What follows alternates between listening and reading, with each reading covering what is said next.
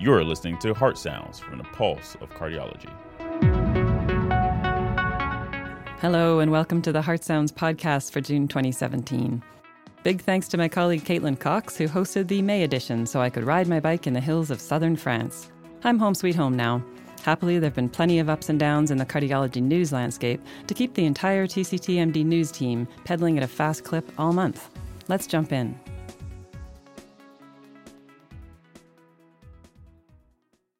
For those of us who have been in technology for a very long time, who understand that when technologies stumble, they provide the greatest opportunity to learn and to advance. It is precisely where we are today in this realm. The stumbling that has occurred, as you will see, will lead to greater and greater science and greater and greater advances. Those glass half full remarks were from Elazar Edelman, who opened a session at last month's EuroPCR meeting looking at newer generation bioresorbable scaffolds. TCTMD's Yael Maxwell was there and pulled together a feature story a few weeks later. Of course, we've done a lot of stories about the stumbling that Edelman was referring to that is, the disappointments and setbacks faced by the first generation Absorb GT1 BVS. Yael's story was a wrap up of new devices, many of which have smaller struts and are designed to biodegrade a little bit faster than the Absorb. You'll have to check out Yael's feature to learn more about each of these new technologies, but at least according to the earliest results from these small studies, they seem to be facing lower rates of the thing everyone is worked up about scaffold thrombosis. All of these studies, however, included very few people or had follow up of just six months or one year. Only time will tell whether these up and comers have learned from some of the problems encountered by Absorb, as well as whether deployment techniques will have an impact long term. Alexander Abizaid thinks they might. Here he is speaking at EuroPCR 2017. When the companies invest a little bit more in larger randomized trials, we're going to be more and more convinced that these futures, together with good deployment technique, will prevail. I'm not saying that it's going to replace 100% metallic scaffolds. I mean, we've been working and, and developing metallic scaffold uh, stents for the past 20 years. So this is still in the teenage phase. But I think that there is a future. Also, at that session, Roxana Mehran pointed out that the early results with Absorb were also very exciting, but longer follow up with hard outcomes will tell the full story. Here's Mehran. This is exciting for uh, the next generation of uh, bioresorbable scaffolds, but I think we don't have clinical outcomes and we have CE mark on a lot of these devices. And I think what we're seeing is a hope for the future of the clinical outcomes and improvement. And hopefully, this time the technique won't be an issue. Mm-hmm. But I do not believe that we're out of the woods yet at all in understanding the thrombosis. All these zeros look good, but we all know that we need clinical outcomes.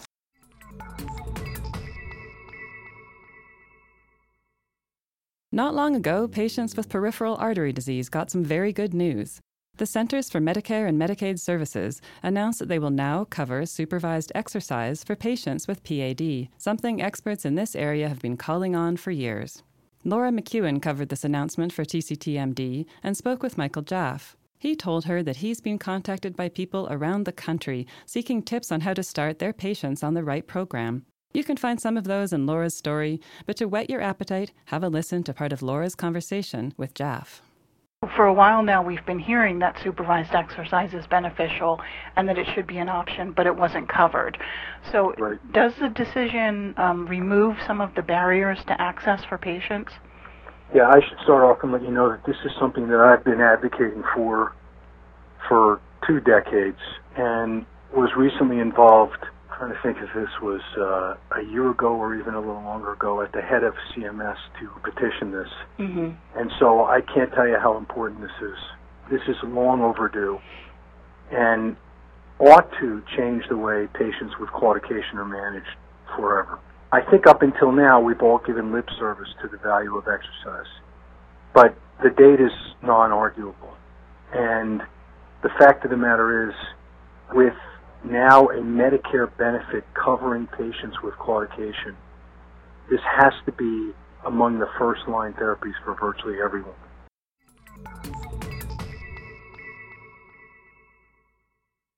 Todd Neale covered a study that appeared in JAHA earlier this month, looking at the decade long trends in the incidence of in hospital mortality associated with development of cardiogenic shock. In particular, the study drilled down into the timing of shock, whether it developed prior to hospital arrival, within 24 hours of hospitalization, or at a later time point. One of the striking findings here is that despite all the improvements this space has seen in the triage and treatment of patients with acute MI, mortality among shock patients remains devastatingly high. And while deaths have declined for patients who develop shock both early and later on in hospital, the proportion of patients who've died after developing shock before they reach the hospital has spiked.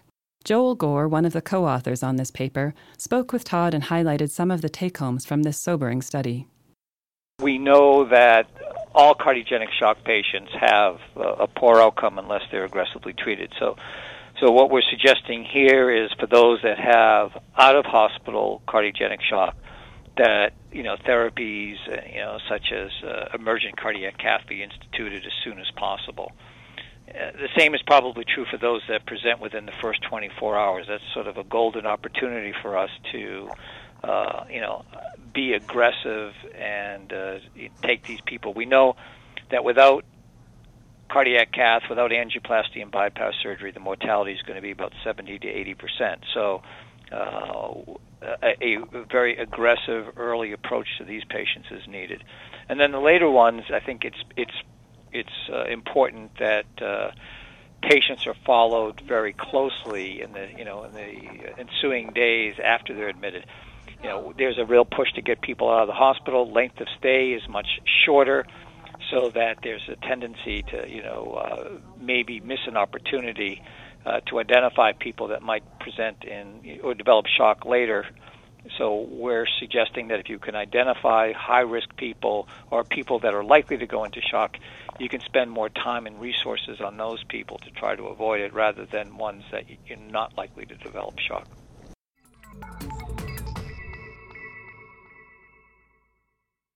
Moving from acute MI to structural heart disease, I've got a couple of highlights to tell you about. Let's start with one of the eye grabbing headlines we ran last week. One in 10 TAVR patients are treated off label.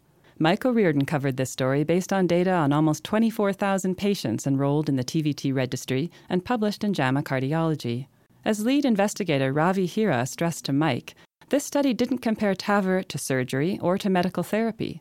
Instead, it looked at outcomes in the off label patients as compared to patients treated for approved indications and found that one year survival was approximately 75% in both groups. Here's Hira speaking with Mike about the study's findings. We have not uh, evaluated or compared uh, the safety, efficacy, or cost effectiveness of TAVR to other therapies in these particular patients that mm-hmm. are off label. We, we don't know if these patients would have done better with surgery or with medical therapy compared to TAVR. Right. What we have compared is right now TAVR is on label for these patients, right? What are the outcomes in these patients that are off label that are getting TAVR uh, compared to these on label? And it's reassuring that a lot of these patients at one year after adjustment, of course, are, are, are having similar outcomes to patients that are on label. It takes a lot of the fear of doing um, the, the TAVR in, um, in off-label indications away. Uh, you know, there's still uh, a need to exercise caution in, in selecting these kinds of patients and determining which patients actually would still be, be good candidates. Not every patient with a bicuspid aortic valve or every patient with, uh, uh with severe MR or severe AI would do equally well.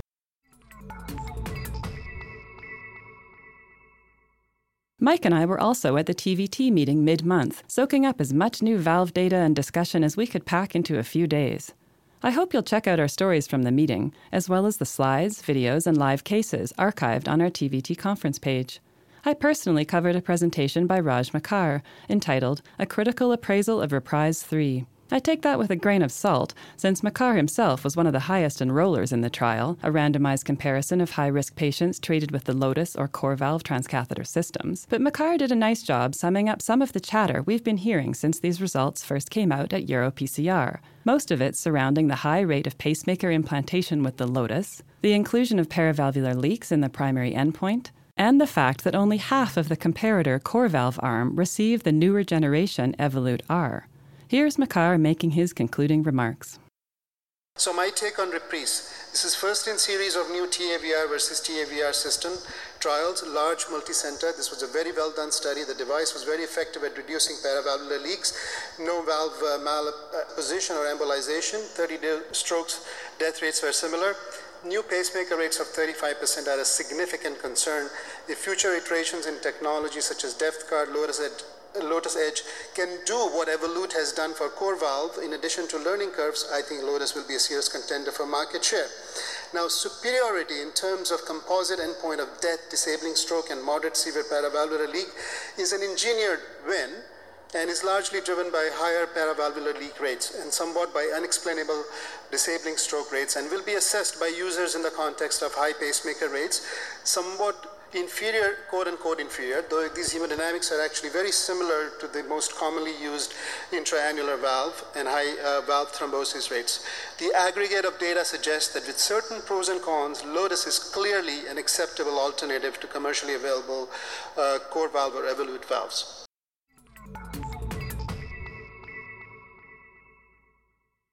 Sticking with valves a little bit longer, let's take a glimpse into what the future might look like. Caitlin Cox recently wrapped up a fascinating feature story about the ways in which tissue engineering is being explored as a fix for faulty valves and other cardiac parts. The people active in this space believe that therapies for structural heart disease might one day involve growing devices anew, for lack of a better term. This would be done by building synthetic scaffolds or by harvesting tissue from patients or donors, human or animal. There are a lot of different paths being investigated, all of them in preclinical or first in human stages. But as Caitlin learned when she spoke with Martin Leon, even with all the excitement around transcatheter valves, an approach that strives to heal and grow valves in situ could really fill an unmet need. Here's Leon. Right now, in the United States, which is supposed to be a civilized country, we are treating only 30% of adults with severe symptomatic aortic stenosis. The other 70% are not getting valve implantation procedures for a variety of reasons. And um, you can imagine in other parts of the world, India, there have been 100 TAVRs done. And it all has to do with cost and access. In some parts of the world, they delayed approving the Edwards valve because it was bovine pericardium, and there were restrictions on what they thought was the risk of mad cow's disease. So I think if you had something that's scalable, that is polymeric based, that leaves you with your basically your own tissue because you're attracting your own cells. Mm-hmm. Um, that would be a very interesting solution, and I think it's exciting to pursue this because as we do, we're going to learn a lot. And if we don't use it for this purpose, we'll use it for something else.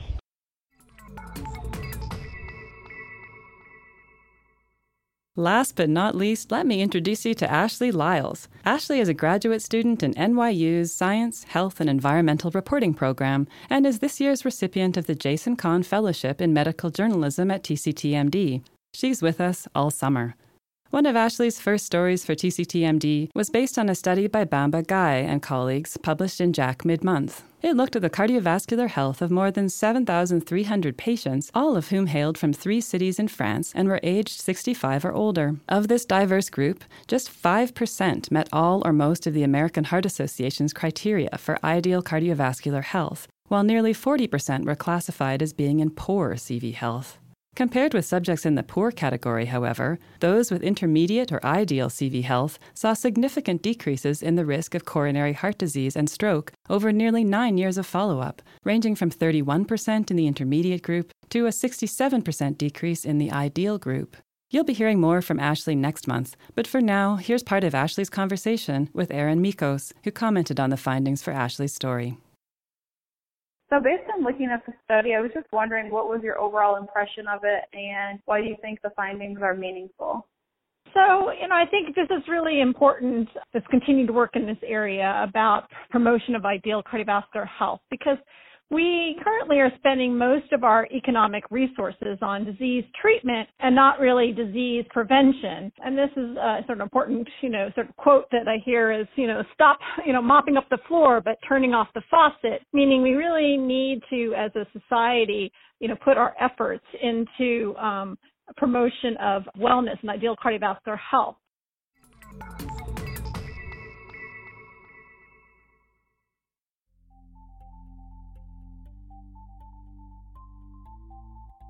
I hope you'll visit tctmd.com to check out more of our stories. In particular, have a look under the News tab for Todd Neale's investigation into the off label use of guide catheters for thrombus aspiration in acute stroke. Is this a big deal or not? A big thanks, all of you who came up to introduce yourselves to me and Mike at TVT 2017. It's always great to put a face to a name and to hear about projects you have on the go.